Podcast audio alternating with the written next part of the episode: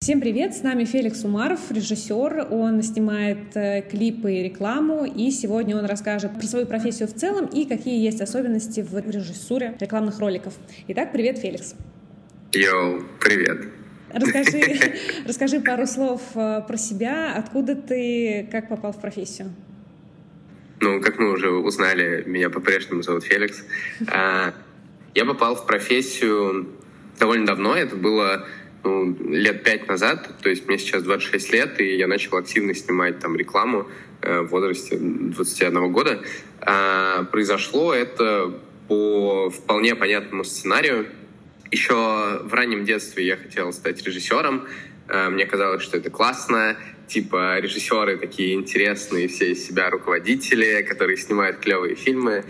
Да и в целом, знаешь, было ощущение, что э, хочется не просто как зритель переживать какой-то мир с э, героями на экране, а хотелось больше погрузиться в это. И я подумал, что было бы классно создавать кино.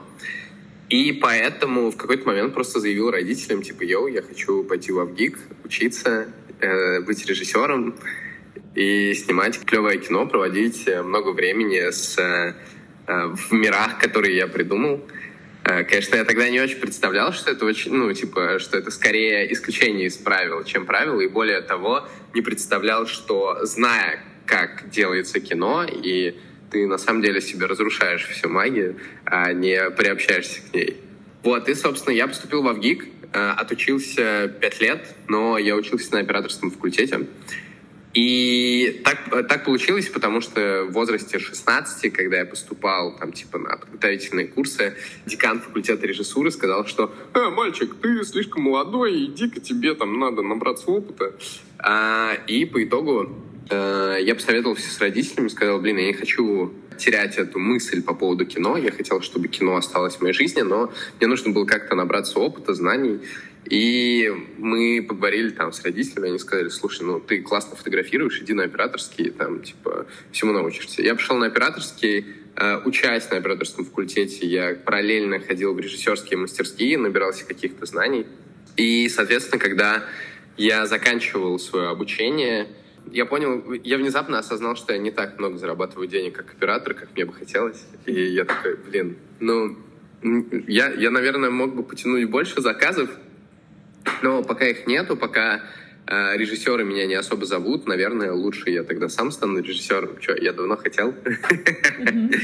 Вот, и, собственно, я начал снимать ролики. Вначале это были, знаешь, типа, вначале это был какой-то собственный творческий проект. Я из него создал там творческий клевый проект, его сумел распушить там по разным э, изданиям. Его опубликовали там на разных телеканалах, там, ну, это было такое, типа, музыкальное видео, и оно попало в топ-чарты эм ти ви, это было все сделано на коленках, и там, да, типа, с бюджетом в десять или двадцать тысяч рублей. Мне казалось, что это невероятно, но это, вот, знаешь, было ощущение, что ты сам э, решаешь свою судьбу, э, работаешь над собой, потому что вот все, э, все эти публикации, которые происходили с моей работой, это был, ну, исключительно мой энтузиазм, когда я сам находил контакты людей, говорил, йоу, вот есть такой ролик, это супер класс вообще, посмотрите, пожалуйста. Ну, в общем, и я просто так внезапно начал отвечать на вопрос, как я попал в профессию, но мне кажется, э, в, просто, это, знаешь, такая схема уже наговоренная. Я иду как идиот. Тогда ты можешь, в принципе, рассказать изначально, что это за профессия, как человек-режиссер, что он делает на площадке, насколько он главный на площадке и вообще в чем заключается его работа. Ну, если честно, до конца понять, кто такой режиссер, у меня еще не получилось, потому что режиссеров так много, ну, в целом, типа, они разделяются по разным направлениям, там, я, например, знаком с режиссер, режиссурой клипов, там, рекламы, сериалов, кино, но с режиссером, там, типа, документальных фильмов или телепередач, это для меня что-то другое, а есть же еще режиссеры шоу и прочее. Вот, э, в целом, мне кажется, что режиссер — это такая единица, которая в целом очень похожа на дирижера в музыке. То есть по факту у тебя есть некая партитура, э, то есть это написанный сценарий, который ты изучаешь и пытаешься его эмоционально, ну, окрасить эмоциональными красками своими. То есть ты идешь от себя и понимаешь, о, вот здесь вот я хочу там, типа, сделать ярче, здесь потише, здесь, наоборот, развить, добавить драматизма, а тут уйти в минимум какой-то. И у тебя есть огромная команда, то есть это твой оркестр, грубо говоря, люди, которые хотят вместе с тобой воплотить твое видение и сделать вот это произведение чем-то оригинальным, клевым, интересным. И, собственно, ты работаешь с каждым из музыкантов, даешь ему определенную задачу и ведешь к тому, чтобы твое видение, то, как ты, ну, увидел это произведение, или если мы все еще играем в эту параллель с дирижером, то, как ты услышал для себя этот материал в голове, как сделать так, чтобы он воплотился на экране. Ну, а если такой более технический э, разбор сделать, ну, то есть, условно, взять вот эти классические э, препродакшн, съемки и пост, вот буквально самое важное, что ты делаешь на каждом из этих э, этапов? Ну, я как режиссер, который чаще всего делает рекламу и клипы, э, получаю на этапе препродакшна некий запрос, где говорят, типа, йоу, чувак, вот есть такой материал, и уже есть какая-то креативная идея, и мне говорят, там, типа, мы хотим вот снять такие ролики, вот у нас целевая аудитория такая-то, это называется бриф. Тебя брифует агентство, ты все это получил, понял, уходишь на размышления и начинаешь писать режиссерский тритмент. Режиссерский тритмент — это некое режиссерское видение, которое м- помогает не только тебе воплотить как бы свои идеи, но и помогает всей команде узнать, что ты для себя придумал, и увидеть так же, как ты, картину в целом. Дальше все этапы, которые мы будем строить, они будут так или иначе основаны на вот этом режиссерском тритменте, то есть на режиссерском видении. Далее, когда тебя подтвер... если тебя или когда тебя подтвердили на проект, ты начинаешь брифовать команду. В первую очередь ты брифуешь раскадровщика, чтобы все максимально точно поняли, что вы снимаете. И уже далее начинается работа над самим материалом, когда вся группа увидела визуально, что же от них хочется и в каком стиле это будет все проходить, где подбирается, там, подбираются локации, устраивается кастинг, и ты, собственно, курируешь весь этот процесс. Ты даешь изначальный также бриф каждому из участников, ты говоришь, что ты от них ждешь, и дальше там, тебе присылают, например, первую подборку там, локаций, ты комментируешь, о, вот это прикольно, а вот это там не очень, давайте поищем еще. Или ты говоришь там, кастингу, типа, йо, вот это мы там ищем такого-то персонажа, вот мне важно, чтобы у него были такие черты лица, это может быть там, ну, стандартно это звучит примерно как...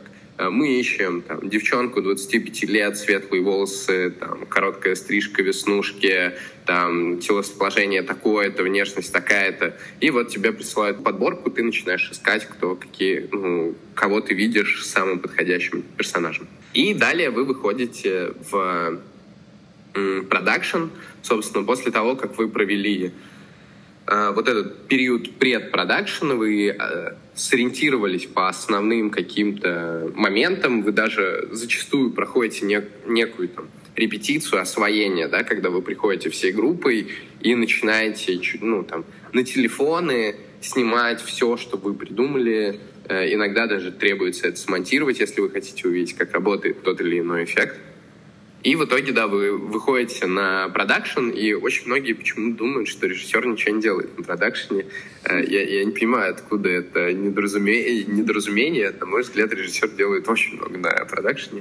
Ну, то есть, обычно ты приходишь, понятно, что вокруг тебя люди, которые все, ну, делают все это технически. Существует огромное количество моментов, которые тебе нужно решать здесь и сейчас. Типа классно, когда у вас там была репетиция с актерами, и вы уже поняли, где какие реакции, как это должно выглядеть, какая мизансцена. Но в большинстве случаев ты впервые увидишь актеров на площадке и начнешь им говорить, так, а давай вот здесь сделаем такую-то эмоцию, а здесь то-то. Что такое, да, что такое мизансцена, почему это важно, что такое эмоции. В целом, любую сцену, когда мы представляем ее у себя в голове, ну там, я скажу, например, там, мальчик и девочка стоят под фонарем. Девочка подходит к мальчику и говорит, типа, я жить без тебя не могу, пожалуйста, не уходи. э, звучит литературно. Мы сейчас э, как бы рассказали вам часть сценария. Литературно все представили себе максимально разную картину. Какая это девочка, какой мальчик, какой фонарь, как они стоят, как они двигаются, какие у них эмоции. И вот именно это и сообщает режиссер. То есть мы наполняем это все визуальным оттенком, просто рассказываем историю, находим какие-то дополнительные, может быть, рычажочки, которые могли эту всю драму там усилить или уменьшить, или наоборот увести ее в более комедийный как бы тон.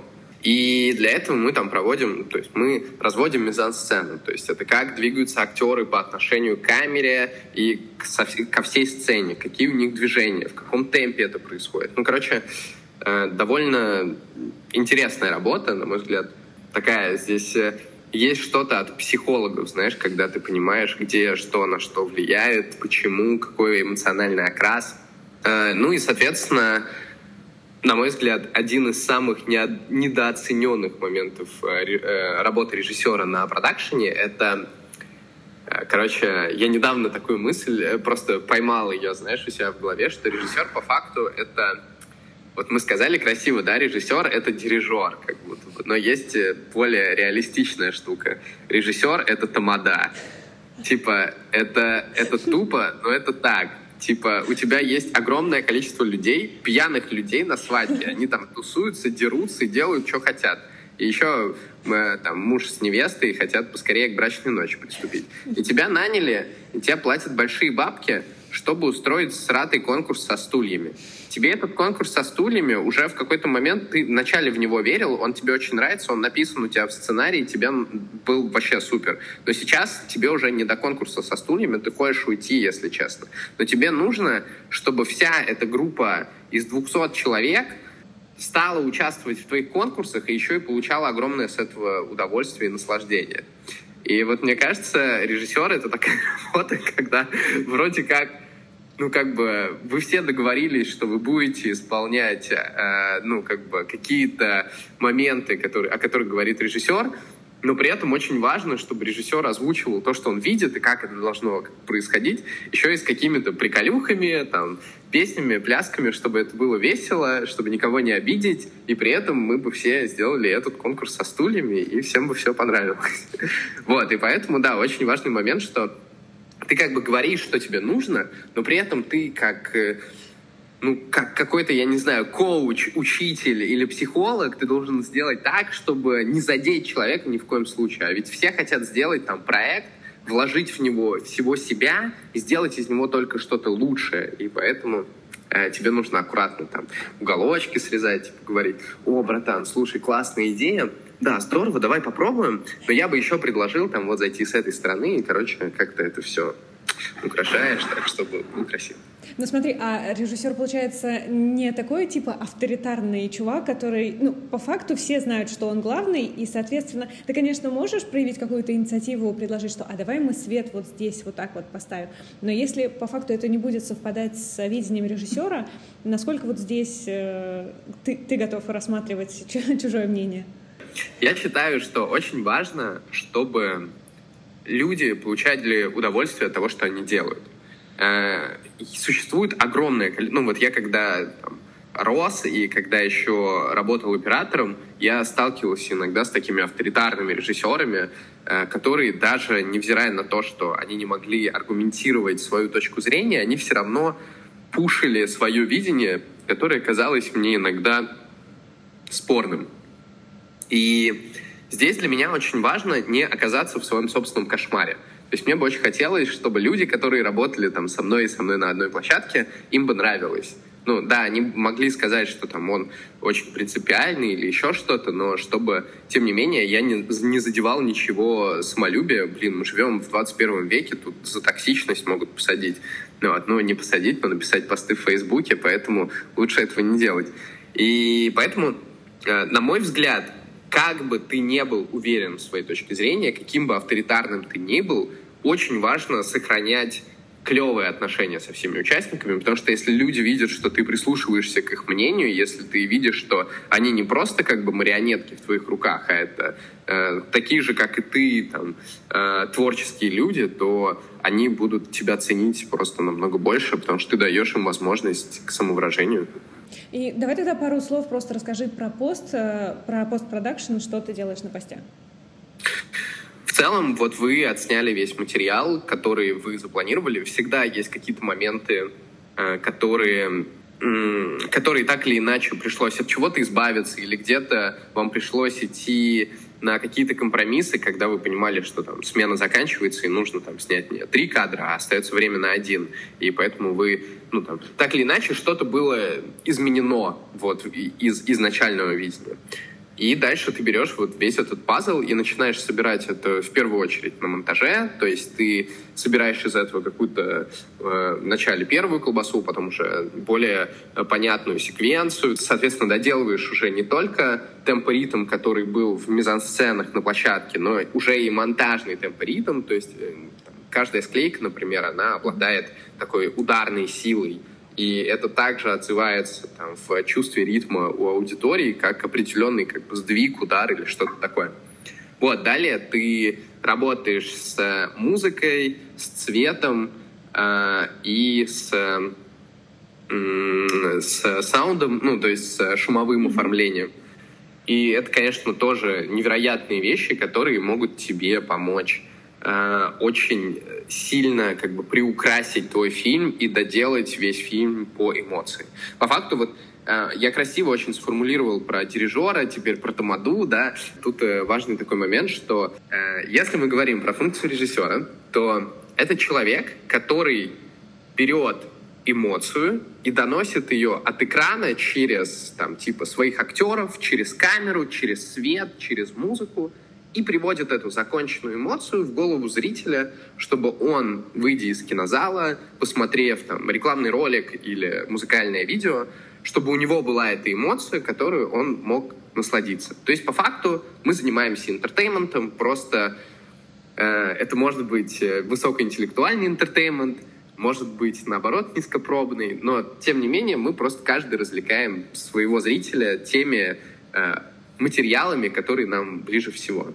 Давай тогда поговорим а, про различия между съемками рекламных роликов и там, клипов, фильмов и всего прочего. Ну, помимо сроков, понятно, у нас совершенно разные сроки на этом, но, может быть, еще есть какие-то принципиальные м, отличия?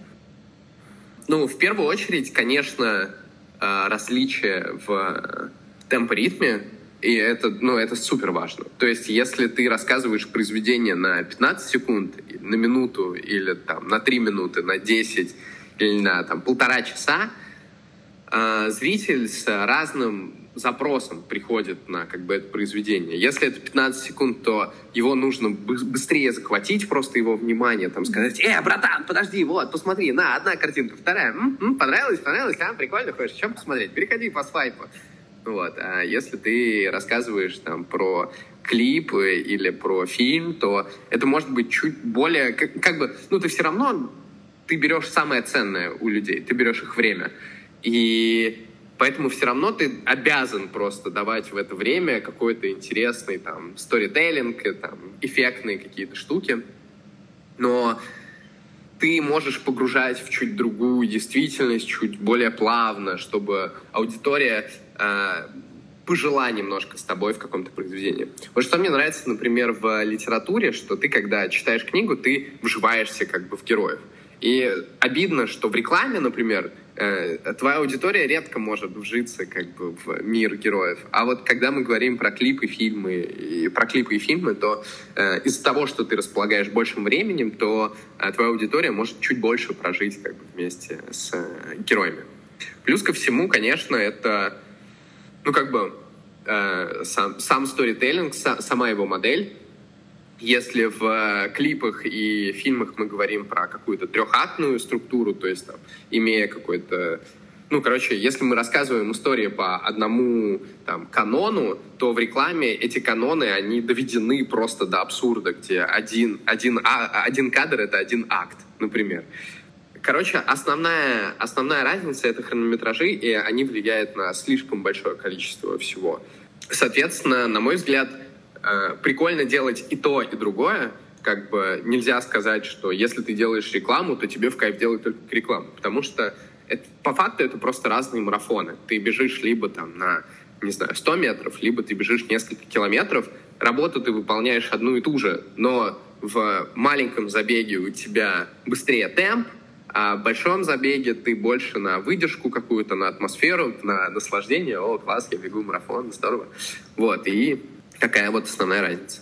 Понятно, окей. А если переходить уже к скиллам, что нужно знать, какие хард и софт скиллы нужно иметь, чтобы стать режиссером? Ну, то есть вот мы проговорили про образование, что, ну, наверное, хорошо бы иметь профессиональное образование, но, может быть, это не обязательно. И какие вот именно там человеческие скиллы нужно иметь, там, коммуникабельность или насмотренность? Вот что по этому поводу скажешь? Знаешь, по поводу образования интересный момент вообще произошел с нами на карантине.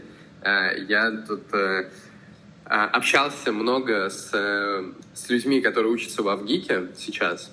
И вот они, когда произошел карантин, перешли все на удаленку. Я не знаю, короче, как ты смотришь, например, YouTube или там какие-то материалы. Я, например, не переношу, когда какие-то материалы идут на скорость, там, типа, оригинальной скорости. Я всегда там включаю два, два с половиной. Слишком медленно, да. Тут до меня доходит, что камон. А, я, я там слышал какие-то лекции, и какие-то лекции были безумно неинтересны. Ну, просто тебя не могли включить, тебе рассказывали какую-то херню, еще и твои однокурсники что-то несли, ну, прям вообще не нужно. И тут до меня доходит, так, постойте, если мы сейчас говорим про удаленное образование, если вот была система короны, когда все учились по зуму, то есть вот если я возьму пять лет своего образования во ВГИКе, перекину в YouTube и поставлю скорость два с половиной икс, то я закончу ВГИК там за один и восемь месяцев. Ой, за, один, за один и восемь года. И типа это настолько, настолько странное ощущение, куда пропали вот, пропало вот это время. Поэтому с точки зрения образования я скажу, что, конечно, это важно, но намного важнее, чтобы ты интересовался этим. То есть э, у меня есть люди в окружении, режиссеры, которые не заканчивали специальных вузов. Там есть люди, которые не заканчивали даже одиннадцать классов школы. И они просто из-за того, что они настолько хотели быть режиссерами, им настолько был интересен этот мир, они много читали, много смотрели. И это и послужило их основой для того, чтобы они стали в дальнейшем классными режиссерами. А когда мы говорим про двадцать первый год, то мы прекрасно понимаем, что образование — это, ну, если наши педагоги не смотрят YouTube, где там, типа, финальные какие-то знания и не могут находить там самые интересные материалы и оставаться э, у руля постоянно, следить за тенденциями, если многие зрители даже этого не могут сделать, то что и говорить, какое образование мы там получаем. Поэтому самое важное образование — это как бы то, что ты сам можешь найти, постоянно интересоваться, развиваться, и вот это тебе может помочь. С точки зрения каких-то еще дополнительных скиллов, супер важно уметь общаться с людьми и рассказывать истории. То есть то, как ты рассказываешь истории, то, насколько ты можешь за собой увлечь людей, оно впрямую, ну, в первую очередь отзывается на твоей дальнейшей работе. Потому что ты на протяжении всего подготовительного периода ты всегда будешь, а, доказывать свою правоту, б, рассказывать историю всем по кругу и пытаться увлечь людей. Поэтому чем ярче и круче ты это умеешь делать, тем будет тебе проще. Ну и, как, мне кажется, вот для нашей индустрии в целом, для кино, рекламы, для рекламы особенно, очень важна стрессоустойчивость. То есть э, есть ощущение, что люди, которые строят здания, в которых будут жить там в итоге огромное количество людей, семей, меньше заботятся о том, как, ну, типа, как они будут его строить, чем мы, когда, ну, хотя от них зависит жизнь людей других, чем мы, которые просто делаем ролики. У нас почему-то люди с таким, с такой ответственностью ко всему подходят, что это просто доводит, ну, я слышал про истории, про нервные срывы, там, про... Ну, постоянное какое-то выгорание, это такая частая тема у нас в Фейсбуке, ну, что, боже, посоветуйте, там, куда сходить, или посоветуйте классного психотерапевта. Это не очень нормальная тема, но вот, мне кажется, стрессоустойчивость — это очень-очень важно. Уметь вообще, там, типа, понимать, где человек, с которым ты общаешься, сейчас драматизирует, а где действительно нужно, там, чуть, не знаю, там, поработать сверхурочно. Вот это важно. Окей, okay. Тогда если немножко вернуться про то, как попасть в профессию. Я просто, как мне кажется, что из рекламных или режиссерских школ как-то легче сразу найти контакты, потому что, с одной стороны, твои однокурсники могут тебя там тоже порекомендовать, с другой стороны, вы вроде уже у преподавателей на, на слуху, они тоже могут кому-то порекомендовать. Или все-таки нет, можно просто, вот не знаю, как в предыдущих, например, у меня выпусках люди просто говорили, что, блин, я хочу у вас работать, возьмите меня там ассистентом или еще кофе носить, но я хочу обучаться здесь, хочу работать у вас, типа возьмите меня. Вот про это можешь как-то рассказать, как на твой взгляд? Я со стопроцентной уверенностью могу сказать, что э, творческая среда, она не самая дружелюбная и верная. Ну, то есть, да, мы все такие вовлеченные, классные, крутые, но как только дело доходит до работы, все понимают, что каждый сам за себя. И конечно, встречаются иногда какие-то люди, которые там, готовы тебе помочь, и благо вот на моем пути было достаточно таких людей, которые говорили, типа, о, там, классно, давай мы тебе поможем, что-то поддержим. Но э, просто э, там, банальный пример. С нашего курса большое количество классных операторов, большое количество, ну, там, вот, типа, реально людей, которые там чего-то куда-то пришли. Но я не могу сказать, что было какое-то там подтягивание куда-то в работу. Не, это происходит, мне кажется, на другом вообще уровне. Э, классно. Вот что дает ВГИК? Он дает вот эту, э, короче, вот этот круг людей, которые все озабочены своей работой и озабочены тем, что они хотят делать что-то клевое. И понятно, если ты учишься в среде людей, которые также этим горят, но ничего, ну, ничего не могут достичь, то ты сам остаешься, смотришь на весь этот круг и думаешь, типа, блин, камон, если у них не получилось, то почему это должно получиться у меня?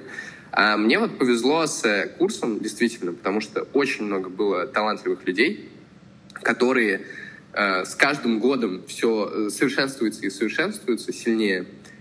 И ты понимал, что именно с вот этим примером тебя и подтягивают по факту. Тебе дают классную, ну, там, конкурентную среду, в которой ты можешь развиваться и думать, блин, если у них получилось, то и у меня получится.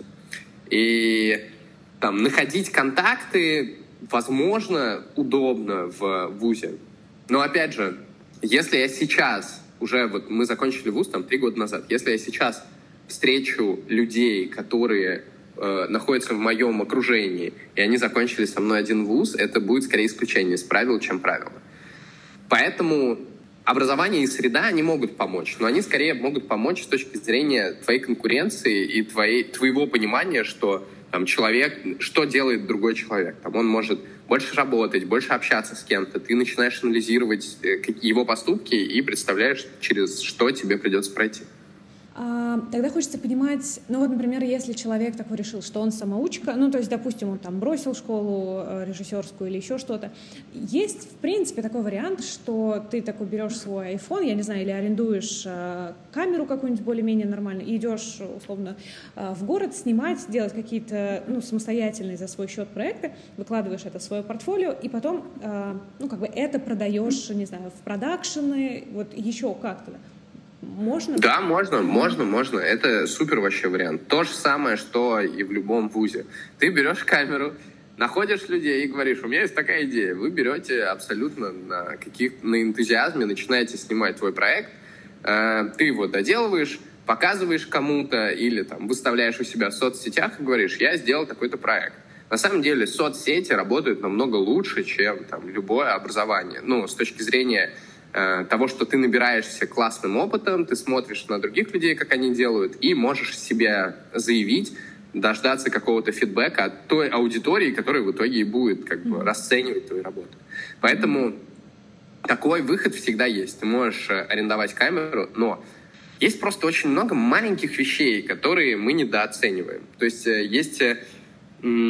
Ну вот я сейчас там говорю, например, про важность коммуникации, да, она же тоже сложилась не просто так. Я вот сейчас понимаю, что, с одной стороны, как бы ВГИК с точки зрения там, мастеров, наверное, не очень много мне дал, особенно, ну, я как человек, который перешел там, с операторского на режиссерский, это вообще, ну, как бы чуть другое. Но, с другой стороны, я проучился пять лет в компании абсолютно творческих людей, то есть, которые всегда думали только про свои какие-то картины, про э, там, композиции, рассуждали исключительно про фильмы и ни про что другое.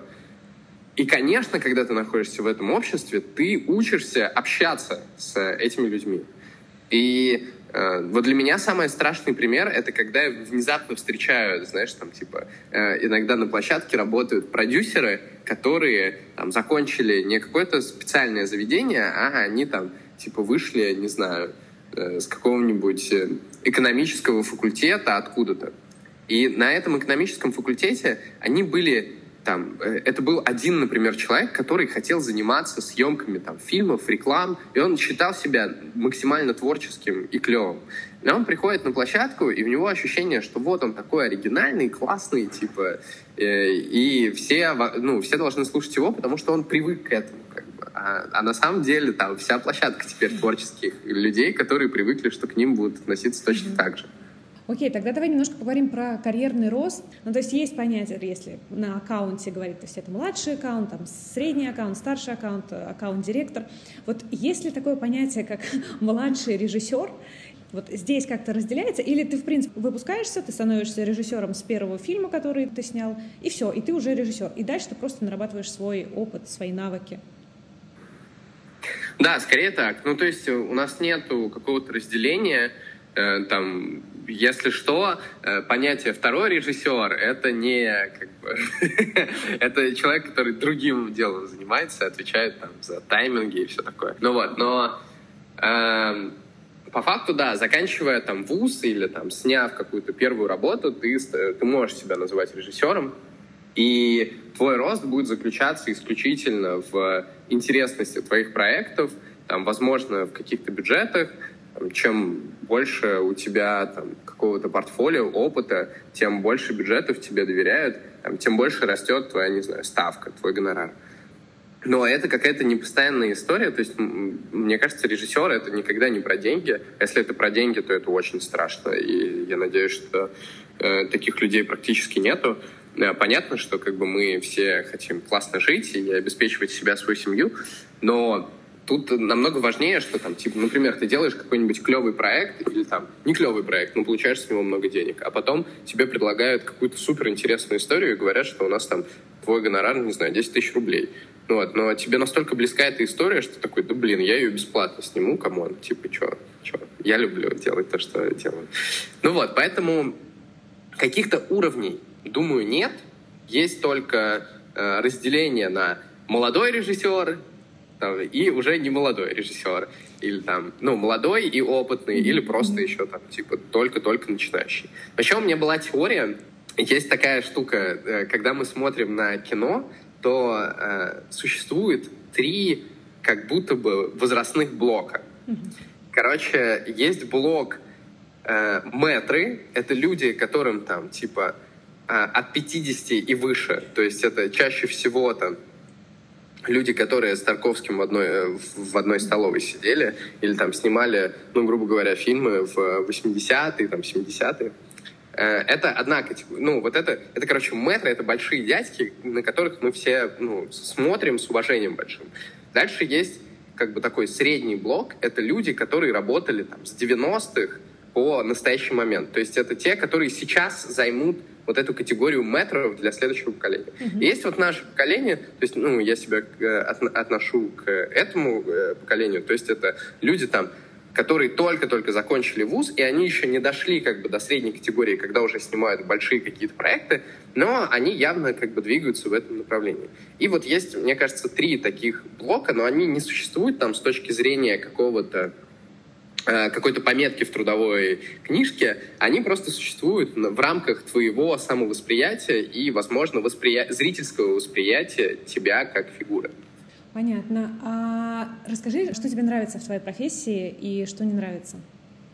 Вообще интересно, что в моей профессии ты можешь ставить для себя всегда какие-то неожиданные задачи и смотреть, как ты их выполняешь. Ну, то есть, если ты всегда делаешь одно и то же, тебе становится скучно, и ты понимаешь, что ты, как бы, Я, например, думал про режиссера как оппозит, э, ну, как противоположность офисному работнику, mm. который там сидит и э, в офисе целыми днями. А когда ты делаешь одно и то же, э, не экспериментируешь, то ты ничем не отличаешься от человека, который вот год за годом делает как бы одну и ту же рутинную работу. И поэтому клево экспериментировать. И вот это классно, и это то, что, то какие у нас есть возможности.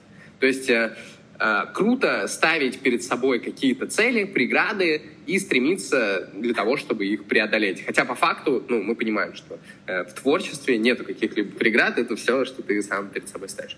Что не нравится, конечно, в какой-то момент я могу представить, откуда у нас появилась такая авторитарная, как бы, авторитарная роль режиссера. Потому что в какой-то момент ты устаешь объяснять. Ты, ну, как бы, ты так много это раз сделал, и тебе кажется, что, блин, чуваки, уже вот я, я так много раз объяснил, можно уже поверить, как будто бы. Ну вот.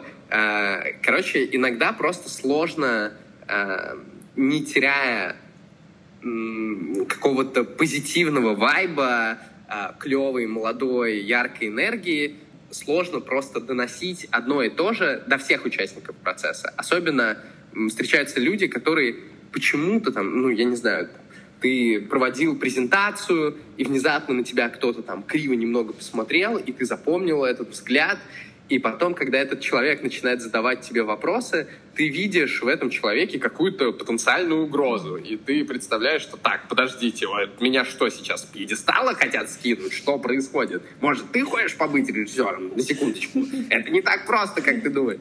Ну вот, э, ну, я имею в виду, что у тебя субъективно появляется какая-то мысль, что человек настроен к тебе негативно, хотя это, ну, абсолютно не так, это может быть там, по абсолютно, ну, по миллиону других причин на тебя там скользнул такой взгляд, может быть, ты его так просто сам для себя воспринял. Ну вот, и, э, конечно, в такие моменты бывает э, нелегко как бы уйти от своего вот этого предубеждения и сказать, так, подождите, нужно со всеми как бы э, быть э, в хороших отношениях, типа, вот сейчас все вам расскажем. Вот, и даже не знаю, там... Нет, есть, вот, есть одна очень такая странная вещь, мне кажется, о которой мало кто думает. Мы очень много времени, режиссеры, много времени проводим с собой и со своими проектами. Mm-hmm. И это реально превращается в какой-то, ну, в какой-то замкнутый круг, в какое-то проклятие, потому что мы общаемся исключительно с нашим кругом, то есть у нас, там, мы тусуемся с операторами, с режиссерами, с продюсерами, там, ну, вот, только, только как бы вот эта цепочка, потому что времени пообщаться с кем-то еще у тебя как будто бы нету. И, конечно, когда ты сидишь и пишешь вот эти режиссерские тритменты, бывает, там, типа, в неделю тебе придется написать семь, например. И, конечно, это сложно, потому что ты не находишь времени, чтобы позвонить там родителям, узнать, как у них дела, встретиться с друзьями. И самое странное, что происходит с тобой, это когда весь вот этот поток большой заканчивается, и внезапно ты такой: «О, класс, я свободен, у меня есть там три дня потусоваться, ура, типа, клево, вообще никто мне не звонит». Проходит три часа, и ты в какой-то невероятной там депрессии, у тебя пострадовой синдром, ты такой: так, ладно, хорошо, что нормальные люди делают, когда у них свободное время? М-м, пойду погулять или что-нибудь такое, или попробую позвонить друзьям. Так, а как, какой там номер, или а как звонить друзьям, а что там говорят? О, братан, слушай, меня там давно не было, я пропадал, у меня была работа, ну вот, типа, не хочешь там встретиться? А, нет, там, типа, я занят. Ну, короче, вот это сложно. Реально сложно перестроиться там, в один день на площадке к тебе подходят по каждой мелочи там, и спрашивают, а какие серьги, а там, а что, вот это.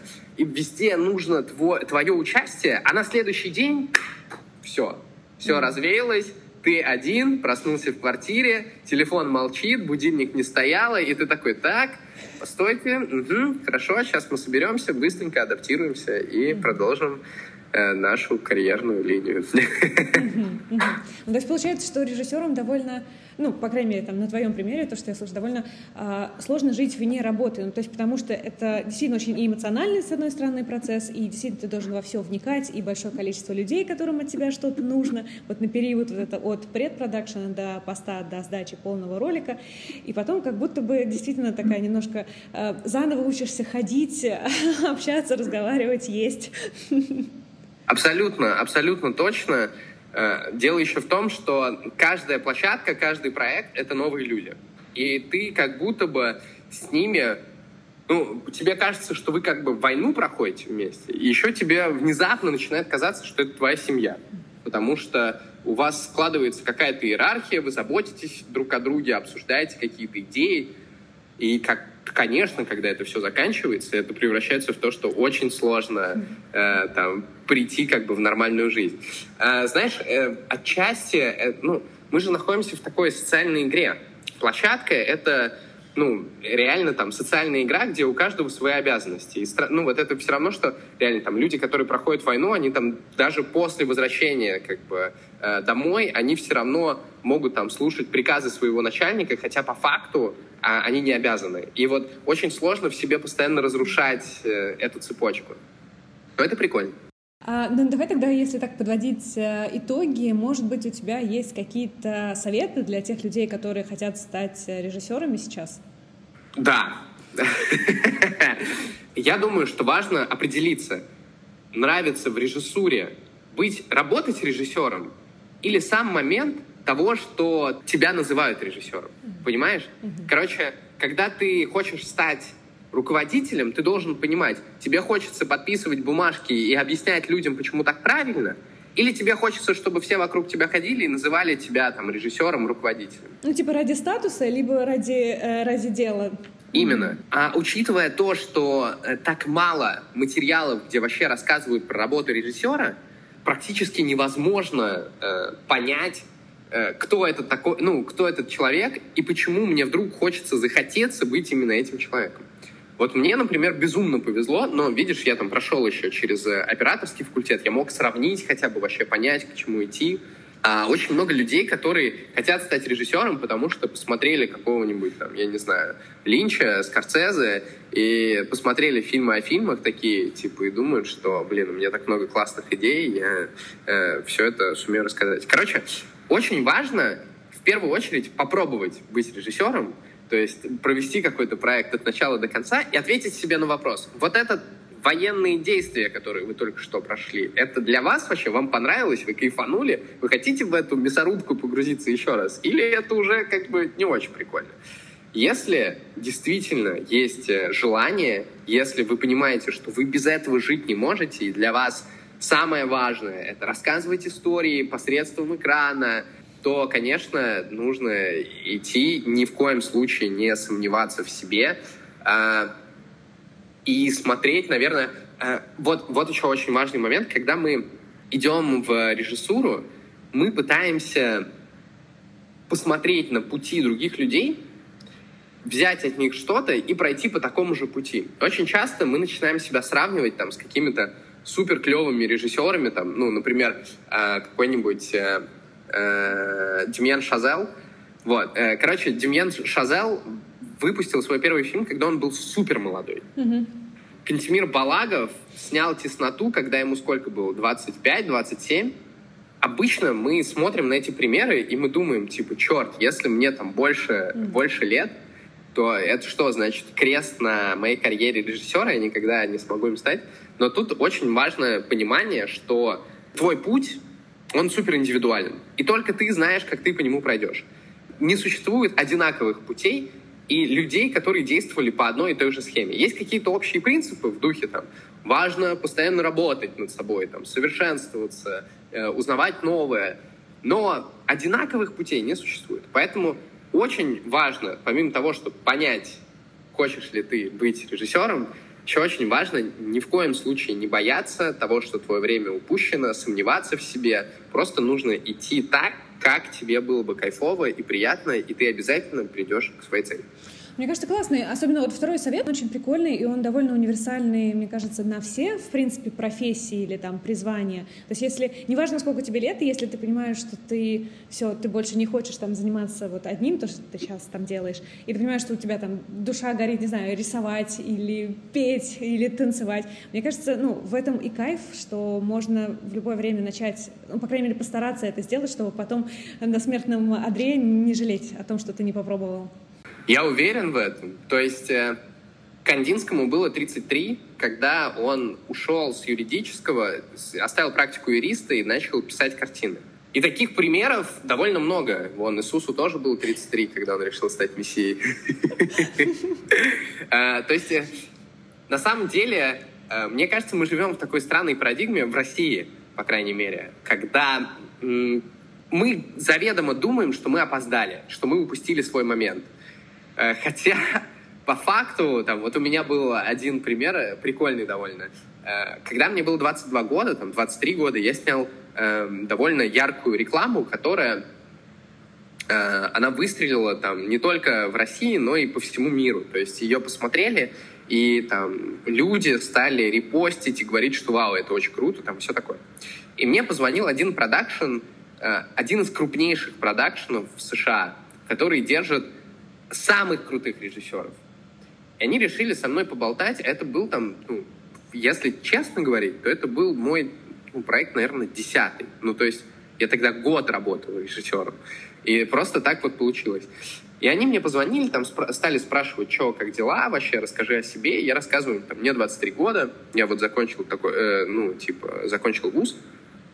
И говорят, братан, то, что ты снял такую рекламу, Это, это чудо какое-то, потому что у нас, чтобы люди такое снимали, чтобы им дали хотя бы возможность такое снять, и они бы с этим справились, им должно быть минимум лет тридцать шесть. И у нас, ввиду того, что... Ну, короче, мы первое такое поколение, которое прошло... Ну, которое появилось после распада Союза. После распада Союза появились люди, молодые специалисты, которые стали двигать там, типа, индустрию, что-то новое давать. Ну, реклама-то существует вообще тридцать лет, алло. Ну вот, и э, здесь, в России, например, очень ценится как бы вот эта молодая энергия, молодой взгляд, и кажется, что поезд уходит слишком быстро. Просто потому, что не существует вот этой корпоративной этики и культуры, которая впиталась как бы в общество. Все, понятно, будет меняться, но... Вот важно, что, короче, жизнь так быстро не уходит. Что если там человек, если человеку до определенного возраста хотелось что-то делать, или он что-то не успел сделать, это не значит, что он ничего не добьется. Поэтому, блин, важно пробовать, важно не оставлять свои идеи, не ставить крест на своей жизни и говорить, что, камон, я там вышла замуж, или я женился, у меня дети, там, типа, не знаю, что мне делать, я там хотел всю жизнь, не знаю, что-то там путешествовать, например. Нужно искать возможности. Ну вот, понятно, нельзя там вести себя безответственно как-то, но нужно всегда искать возможности и уметь их находить, уметь видеть какие-то пути, которые бы давали вам вот это стремление к своему собственному счастью. Да, мне кажется, очень крутые советы и прям такие вдохновляющие, я бы даже сказала. Я открываю свою мотивационную школу. На самом деле, спасибо тебе большое. Я думаю, что э, все, кто послушают э, подкаст, они... Возможно, они не все захотят стать режиссерами, потому что, ну, э, будем честны, это довольно сложная все-таки профессия, и с точки зрения там, какого-то управления э, теми людьми, которые, получается, зависят э, так или иначе от твоего мнения. И, в принципе, ты становишься ответственным за тот проект, который ты делаешь каждый раз. То есть все, ты, ты режиссер этого проекта, как бы все, все, все, все, все вопросы к тебе получается.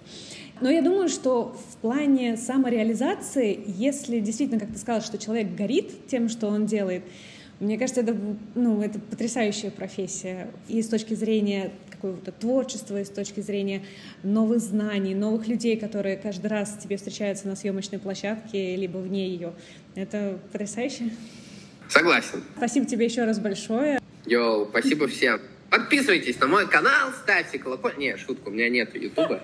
Короче, э, сва- сва- сва- щас, сексуальный голос включаю сейчас, давай, секунду. Давай. С вами был Феликс Умаров, э, режиссер. Подписывайтесь на меня в Инстаграме.